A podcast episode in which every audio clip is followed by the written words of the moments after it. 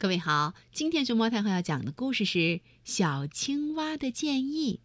关注微信公众号和荔枝电台“熊猫太后摆故事”，都可以收听到熊猫太后讲的故事。小蝌蚪甩掉了尾巴，第一次蹦上了岸，变成小青蛙啦！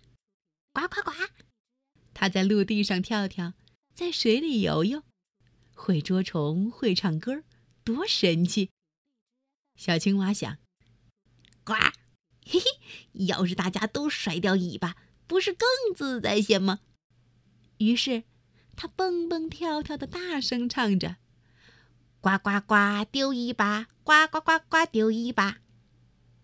它碰着燕子，燕子说：“我不同意，鸟儿飞行离不开尾巴，鸟尾巴能掌握飞行方向，能起到传舵的作用呢。”蹦蹦蹦，它蹦蹦跳跳，遇见了袋鼠。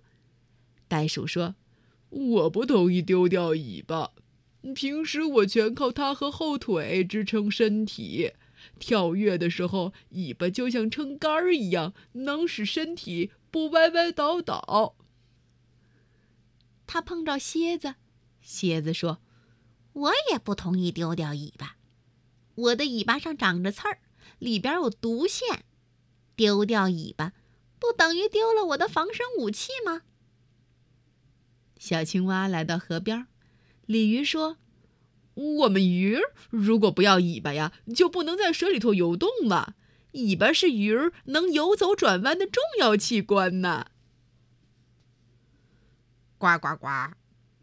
小青蛙不高兴了，它不明白这些动物为什么都不同意丢掉尾巴。鲤鱼笑了，说：“嘿，动物的尾巴各有各的用处呀。比如，响尾蛇靠尾巴发声，逗引小动物捕获食物；壁虎如果丢了尾巴，它还得再生一条嘞。”听了鲤鱼的话，小青蛙高兴地称赞：“呱呱呱，好尾巴！呱呱呱呱，好尾巴！呱呱呱，好尾巴！呱呱呱呱，好尾巴！